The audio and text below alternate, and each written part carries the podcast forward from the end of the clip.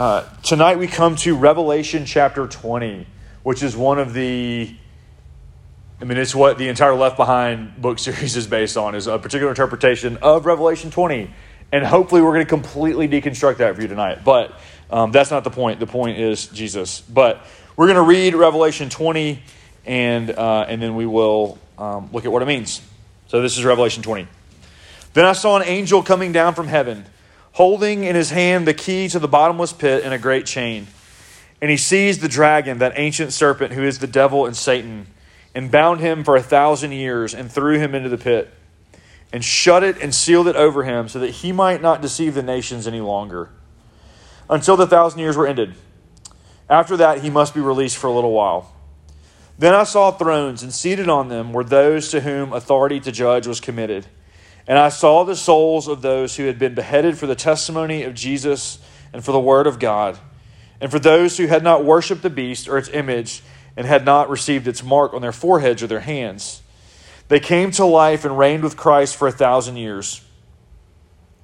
The rest of the dead did not come to life until the thousand years was ended. This is the first resurrection. Blessed and holy is the one who shares in the first resurrection. Over such, the second death has no power. But they will be priests of God and of Christ, and they will reign with him for a thousand years. And when the thousand years are ended, Satan will be released from his prison and will come out to deceive the nations that are the four corners of the earth, Gog and Magog, to gather them for battle. Their number is like the sand of the sea.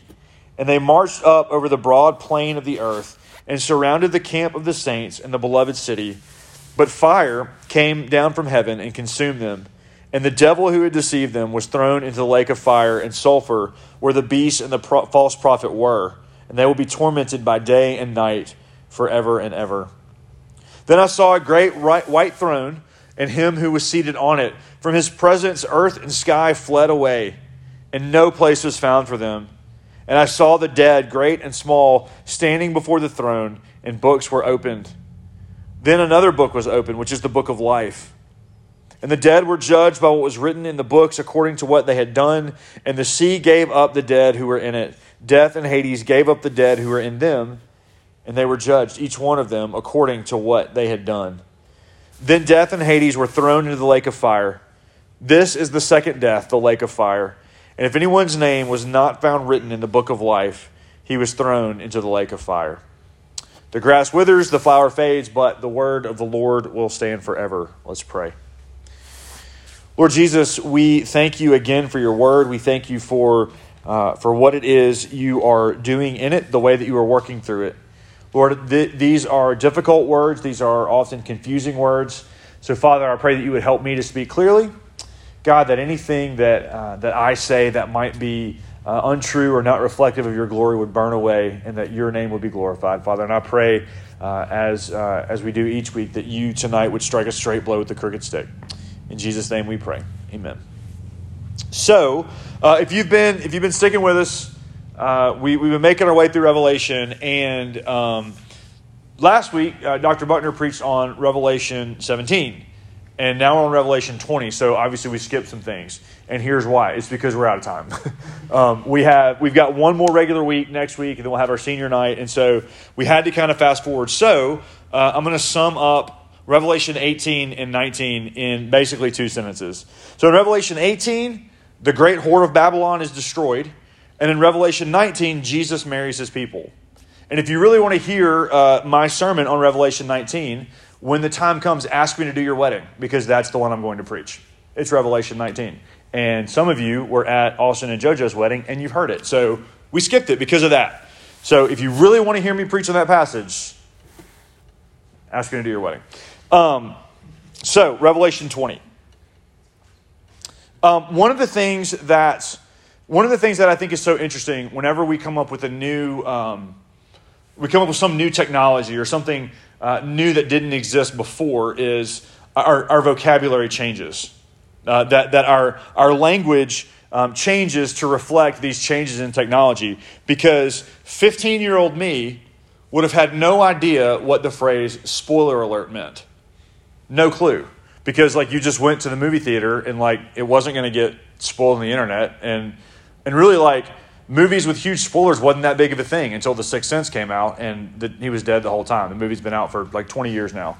Um, I'm sorry, Ben, but like, why do we hate spoiler alerts?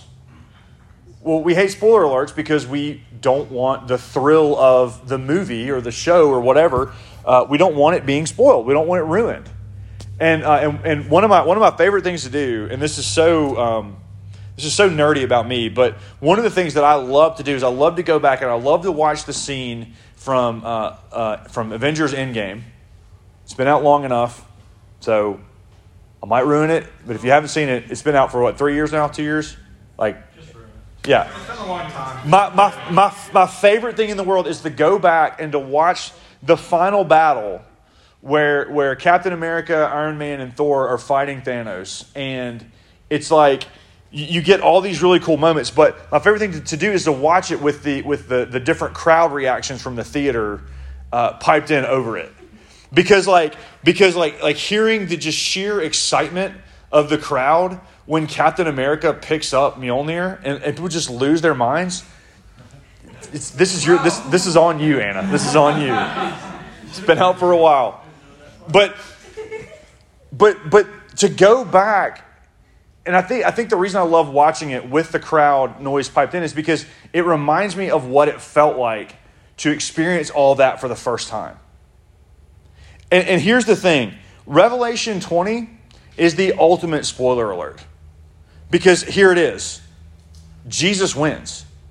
Like that's what Revelation 20 is showing us. And so that everything that everything that's happened before, and the Bible actually invites you to do this, to actually read the end first and then see how everything else plays out. Because this is the this is the great promise of Revelation 20 is that we we don't live in a, in a world that we're waiting for like the big reveal. We don't live in a world that we're trying to not have the ending spoiled. We live in a world that we are guaranteed a certain hope and a certain future. And that's what Revelation 20 is showing us. And actually, with as much as I've been talking about uh, Beach Week, I'm heavily indebted to my friend Elliot, who's going to be our Beach Week speaker for the outline for this sermon. Um, so if you think this is good, that's just a plug to go to Beach Week because this is not exactly what he did, but it's pretty close. Um, so, Let's start with this, though. This thousand years, this millennium. Um, this is, at least when I was growing up, I don't know, like, I don't know if it's something people really care about anymore, but like when I was growing up, like what your what your view of the millennium was was like everything about like what kind of Christian you were. Like if you you know if you took it one way, you would like believe the Bible. If you took another way, you didn't. And it was you know and, like I remember I remember um, uh, a, st- a church I was on staff at as like an intern while I was in seminary, and the pastor was like, the pastor stood up and he described one particular view of the millennium that, that, that I actually believed in, that I held. And he was like, and this is heresy. And I was like, I got to quit. Um, I got to find another church. Um, so let me begin this by saying that there, there's a lot of stuff about the millennium that Christians have disagreed on in good faith. This is a secondary issue. This is, this is something that uh, we can disagree on, I'm going to present my view, what I believe Scripture teaches about this, and, and kind of the implications of that. And I want to do that positively, but I want to do that in such a way that says, hey, there's room, there's room to disagree here. So if we walk away from this tonight not being on the same page over what this thousand years, this millennium is, um, I'm not saying you're not a Christian, and I don't think you're saying I'm not a Christian. I'm just saying I think we disagree, and that's okay. But, but one particular view that, that used to be pretty popular, maybe, maybe it still is, I mentioned before, um, is, is what's called the, the premillennial view. And this is, this is the idea that um, if you're familiar with if you're familiar with the book and movie series Left Behind, this is kind of what this is based on. Uh, this view states that all of the events that we just read about in Revelation 20, uh, the thousand years, the binding and the unbinding of Satan, um, the, uh, the great battle, that all of this is going to happen after this thousand year reign takes place. So, uh, so Jesus is going to return and he's going to rapture his people. And then uh, he'll return for seven years for this great battle. He's going to rule for a thousand years and then let Satan out for a time and then throw Satan back into the lake of fire once and for all. That's the basic time. There, there's within the views. There's a lot of different nuances and stuff. Um, I actually don't think that that view makes any sense. I don't think that's accurate, and here's why.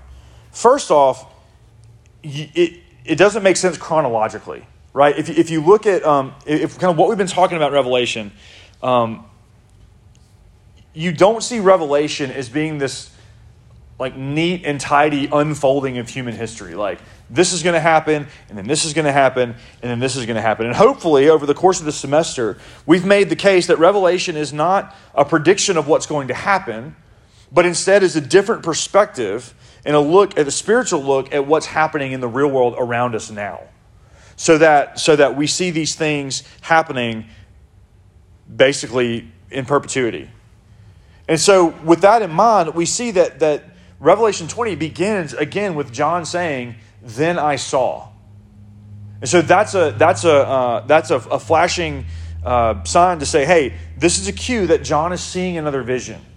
That this is another vision that John is seeing that is not necessarily a like one to one literal thing that's happening, but it's, uh, it's another way that John sees the unfolding of this vision. And, actually, what this is, this is the seventh beginning of the seventh cycle. And so, um, to walk all the way back through Revelation, Revelation 4, John sees the seven seals being opened. In Revelation 7, John hears the seven trumpets being played. In Revelation 12, John sees the dragon. Revelation 15, John sees the bowls. In 17, uh, John sees the, the, great, uh, the great harlot of Babylon. And then in Revelation 19, John sees the fall of, of the two beasts and of the, of the woman. And so when John says here in Revelation 20, then I saw, he is describing again what he's already described six other times. It's like concentric circles that keep building on each other, and they're all happening at the same time. John is retelling this story seven times. And if this is supposed to be a chronological interpretation of what's happening, then other than the fact that we understand how numbers work, why does Revelation 20 come after Revelation 19? Because at the end of Revelation 19, we see Jesus defeating all of his enemies. And yet here are all of his enemies again. So, what John is doing is he's giving us a cue that we are starting this cycle back over one last final time. And it makes sense literarily. Remember that the, number, the numbers that we see in Revelation are highly symbolic. And this number is no different. That 10 is a number of completion, and 10 occurring three times, another, you know, another kind of big number in Scripture. 10 times 10 times 10 is a thousand. So I think the simplest explanation of what is happening with this thousand years, with the millennium, and again, we're free to disagree, but I think that the simplest explanation is that this millennium is just a long time, but it is exactly the amount of time that God has laid out for his redemptive purposes to be completed in the world.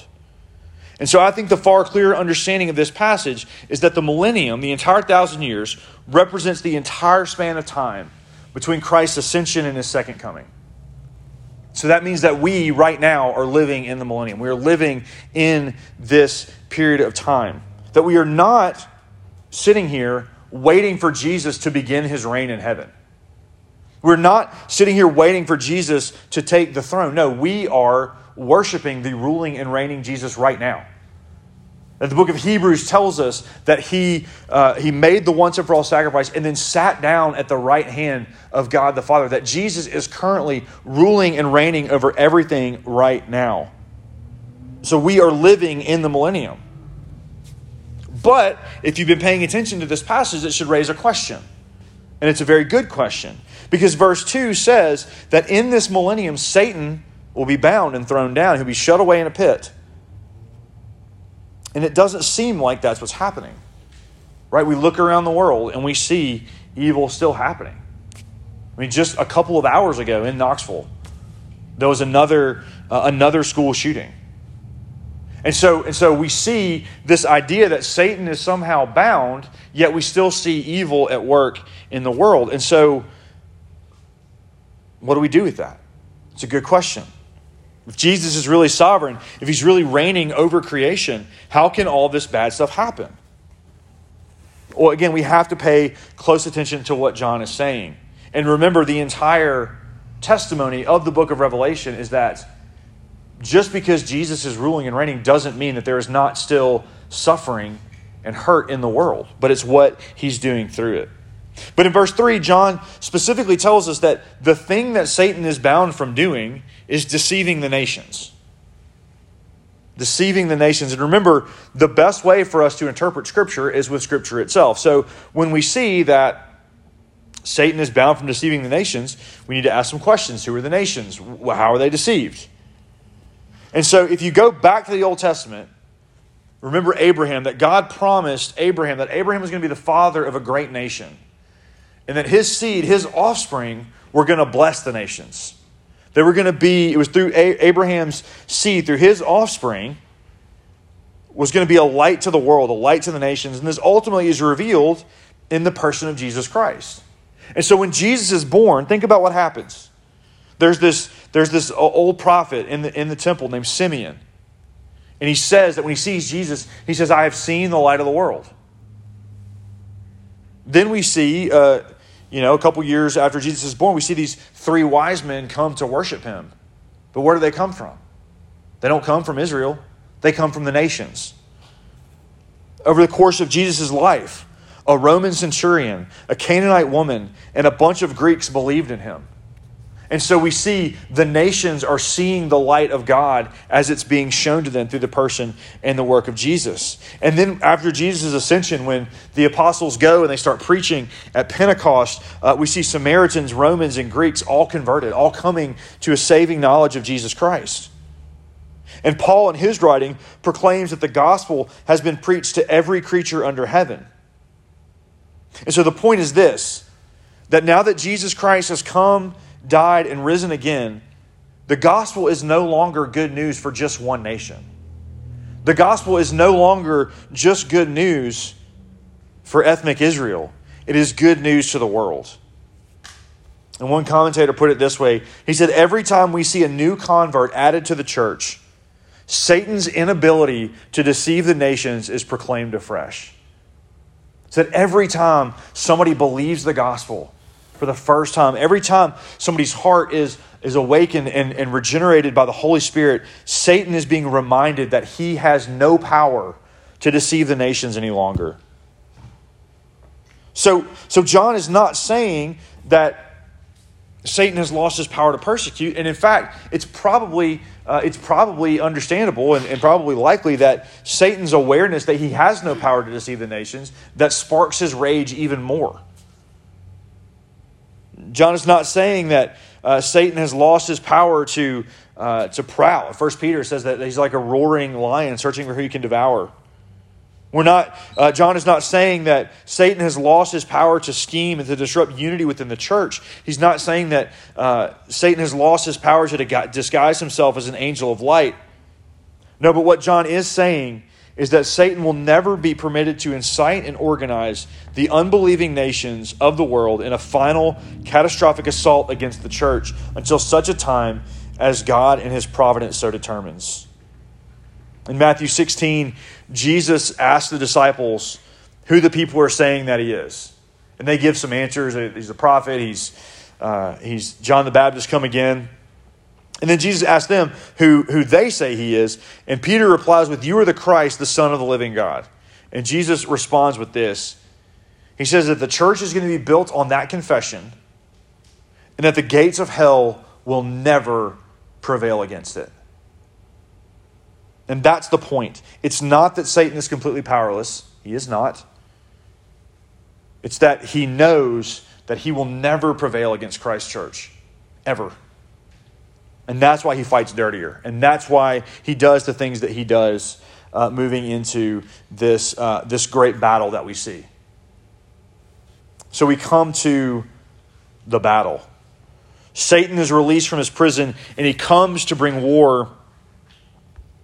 He comes to bring war against Jesus and all of his people. It's one of these things that is setting up to be an epic battle, right? Because you get these you get these nations, you get Gog and Magog, and I don't know who that is or what that's supposed to be. And it says that their their numbers outnumber the sand on the shore, and they've surrounded they've surrounded the camp of the saints. And surely we have an epic battle on our hands that's about to come. And and it reminded me of uh, a couple of years ago when we were living in uh, we were living in Tuscaloosa and uh, my dearly beloved uh, Ole Miss Rebels uh, came to Alabama to play Alabama in Tuscaloosa. And, you know, a friend of mine came over from my hometown. We were feeling pretty good about the game. You know, like I'm not like a big, like we're going to win every game, but I was like, yeah, we, we got a shot. You know, like we got. We got DK Metcalf and AJ Brown, and uh, you know, um, we got some good players. You know, we got some good things that are going to happen, and um, and it was an eight o'clock game, which like nighttime in Tuscaloosa. That's that's something. And and it, but like the day the day was just like the day was just coming up us like all day. Like the weather was great. We found a really good parking spot as we're walking in. One of my friends is like hey because we had tickets like at the very top of the stadium. And, and one of my friends is like hey i've got tickets on like the 15th row for the 50 yard line for you like for free. And we're like the, it, the stars are aligning. Like we're gonna we're gonna we're gonna pull this off and we and we we walked into the stadium and normally like when you go to a seat that like you have to immediately just start walking up to get to the seats that we, we actually had to walk down. And we walked in on the field level. And I walked out there, like on the field level, and I immediately knew we are about to die. And sure enough, like, have you ever been in one of those games where, like, the score looks kind of close, but, like, it really was never that close? The score was 66 to 3, and it wasn't that close. We had no shot. There was no, there was no fight. It was over before it started. And think about that moment in any in any uh, movie where, where you know, like you know, you know that it's over. And again, I've already talked about Endgame. Um, so you know that as soon as, and I'm uh, plug your ears, Anna. But you know, you know that as soon as as soon as Captain America hears Sam's voice, you know it's over. Like it, like there's some details we got to work out, but you know that it's over. Or um, if any of you guys uh, watch The Mandalorian, uh, that, that, that scene, that scene, I won't spoil the whole thing, but that, that scene where Gina Carano's character says, Oh, a single X Wing, we're saved. You know at that moment it's over. And look at what happens in this battle. Do what? I'm sorry. Well, I'm, I'm trying to I know, I know, I know. cast a wide net. Look, what, what we see in this battle is this great army that outnumbers the sand of the sea, and they've surrounded God's people. And they're about to attack, and the Bible tells us that a fire came down from heaven and devoured them all. They are wiped out in an instant. There's not, there's not even, like, think about all the crazy stuff that John describes in Revelation, and this one he's like, nope, fire from heaven kills them all. That's it. That's all we get. Because here's the thing that Jesus and Satan are never presented as equals. That whatever power, whatever authority Satan has, it only comes from Jesus himself. And when Jesus decides that that moment is over, that moment is over. And there is nothing that Satan or evil or these two beasts or this great whore or anything else can do. There's not a thing that Satan loses decisively once and for all forever. And so now we come to the end. We come to the, the judgment before the great white throne. And here's the thing the, the J word, judgment, right? Like, like we all know that judgment, like we're not supposed to judge. That's like, sorry, like it used to be that like, like everybody, whether you're a Christian or not, like everybody knew John 3.16 and now now everybody just knows like well the bible says you shouldn't judge. And so like you know like whatever. Um, it's pretty much the only bible verse that anybody knows at this point. Um, and everybody's kind of like vaguely like oh i think i've heard once you're not supposed to judge. Um, and and, and yo like like really in, in, in a lot of ways like our, our, our culture and, and, and i say this including ourselves like we're kind of averse to judgment like we don't want to like we don't want to come out and say like really hard things. And, and, and I think I think a lot of times we we get like really hyperbolic about like unimportant things that we judge, like oh, like I hate tacos, they're terrible. You know, like we we we do that because it's like kind of what and tacos are fine, but like it's an example. we do that to try to make up for the fact that we're kind of afraid of it. We're we're averse to it, and honestly, when we talk about like when we talk about hell and lakes of fire and final judgments and all this stuff, like it makes us kind of uneasy and, and I'm going to go on a limb and say that if you're here at this point in the semester on a Monday night, like you're somewhat serious about Christianity And even then, you're kind of like, oh, he's going to talk about hell, isn't he? Like, ugh. But, but we kind of we kind of have to because it's here. But, but I, I want to suggest to you that you actually need for this to be true. You need for there to be some great judgment at the end of time. You need that to be true. You need something that exists beyond your moral code or your ability to be your best self or your power to ultimately decide what is right and wrong. You need something that is going to sit down and hold all of the evil in the world accountable. And if you don't believe me, how does it make you feel that when the Allied forces were closing in on Berlin and they were about to capture Hitler, they just shot himself in the head? Supposedly. I, there, there, is, there is a Netflix documentary about him living in the Bahamas, and I've watched it, and it's something. Um, he, but, but, he, but, he, but he was about to have to face the consequences of his actions, and he killed himself. He escaped judgment. And even if he didn't, what is a human court going to do to this guy who has orchestrated the murder of millions of people? What, what about our justice system, whether that's a global thing or like an American thing or whatever, what about that says that that can ever come back to, to hold him accountable for that? What about Osama bin Laden? Like, I remember I, I was 16 years old when, uh, when I was driving to school and heard on the radio that a plane had flown into the World Trade Center. And that was all we knew for several hours. We didn't know what was going on. He orchestrated the worst terror attack on September 11th and, again, was just shot in the head without a trial. Or think about um, I'm not sure if I'm going to say his name right, but, but Cho, Cho Sung Hoi, who on April 16, 2007, killed 32 people on campus at Virginia Tech and finally turned the gun on himself. Did he escape justice? And again, if he had gone before a court, would, would that judgment have been enough to have set it right? Think about Dylann Roof or Adam Lanza or Larry Nassar or any one of these evil men that we've seen uh, committing mass shootings or unspeakable abuse. We've seen unspeakable evil play out in front of us.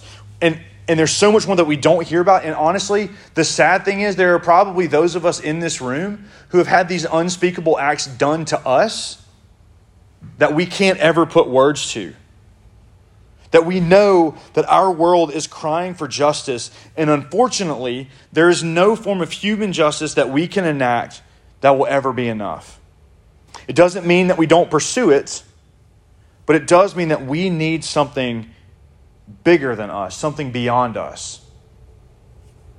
But here's the thing if there is a great white throne, and if there is one sitting on that throne that is so great that the earth and the sky itself flee from him, and he, the one from Revelation 1 that we talked about several weeks ago, who walks among the lampstands with white hair of wisdom and flaming eyes that can see into your soul, who has the feet of bronze that will never fall, the sword of truth coming out of his mouth. If this is the right and true judge, then what makes you think that your injustice and your violence and your rebellion and your sin is going to go unnoticed? It's not just that we might have sinned here and there, that we might have done something wrong or, or, or, whatever. It's that the, the whole of Revelation is showing us that the world is at war with its creator, and you're either for him or you're against him. And apart from him, you're against him. And no one will escape that justice. There's a, uh, there's a, a singer, um, a guy named Sufjan Stevens he's really good, but he has this song called uh, called John Wayne Gacy Jr. Um, and if you're familiar with that name, uh, you know that John Wayne Gacy Jr. is a serial killer, and he uh, he the song the song uh, kind of talks about him and um, how he you know basically how he would uh, lure these these uh, really teenage boys into his house and and kill them and then hide them in the floorboards of his house, and um, the last, the last kind of line of that song says that in my best behavior, I'm really just like him. Look beneath the floorboards to see the secrets I have hid. And what he's saying is not that Sufjan Stevens is a serial killer, but he's saying that if we look into the, the deep crevices of our hearts, if we look into what's really going on inside of us, that the same evil that exists in a man like John Wayne Gacy Jr., it lives in our hearts too. That we're not free from that. We're not safe from that. And so when we come before this great white throne of judgment, we're in a lot of trouble. But remember the one who is seated on the throne. Remember that this is the lamb who was slain. This is not the beast who tries to mimic the mortal wound. This is the lamb. And at the end of human history, he is sitting on his throne. And listen to this if your faith is in Christ, if you put your trust in him, this is what Paul says happens to you in Colossians 3. It says, If you have been raised with Christ, Seek the things that are above, where Christ is seated at the right hand of God. Set your minds on the things that are above, not on things that are on earth. For you have died, and your life is hidden with Christ in God. When Christ, who is your life, appears, then you also will appear with him in glory. That if your trust, if your hope, if your faith is in the Lamb who was slain and is seated on the throne, you will appear with him in glory. And Revelation 20 actually tells us, and I, you know, I don't know what this means. It's kind of mind blowing, but it says that we are going to be ruling and reigning with him. That we will share in his rule and reign over all creation. So we see that one day, someday, Jesus is going to judge the world, and he's going to judge it rightly, and he's going to judge it righteously. But the beauty of this passage is that our refuge from the judgment of this king is found in the grace of this king that he gives and offers freely. And that's what he's showing us here. And so, this is the beginning of the end of human history. That Revelation 21 and 22 paint a beautiful picture for what happens with God's people. And we're going to look at that. But what do we do with all this now? And I think we do simply this is that we rest. We rest in his finished work. We rest in his ruling and reigning, and we rest in his victory. Revelation 20 tells us that not only will Satan be thrown into the lake of fire, but death and Hades themselves will be thrown into the lake of fire. But it also means that we were destined for something far greater. We're going to flesh that out more next week. But everyone in Christ is destined to reign. And it means that God is working you towards an end that is full of unspeakable and unimagined dignity. And it is not a dignity that you can find or produce in yourself. It is not a dignity that you attain by being the best version of yourself you possibly can be. It is a dignity that is found by hiding yourself in the one who sits on the throne. And the good news is that that day has not come yet. So that even now, he is calling you to trust him that you will reign because he reigns forever and ever without end. And y'all, that is really good news. Let's pray. Lord Jesus, thank you again for your word. Um, God, thank you for these promises. And Lord, I pray that for those of us here tonight who, who know you, who love you, who trust you, um, Father, would you help us to rest in your accomplished victory, in your accomplished work for us? Lord, would you help us to trust that uh, not only will the battle be won, but the battle has been won. Jesus, that by your resurrection, that you're rising again from the dead, Lord, you have dealt the death blow to Satan and to all of your enemies. Lord, may we see you as the resurrected, true, righteous judge sitting on the throne who judges righteously Lord, and may we hide ourselves in you and in your grace. It's in your name we pray. Amen.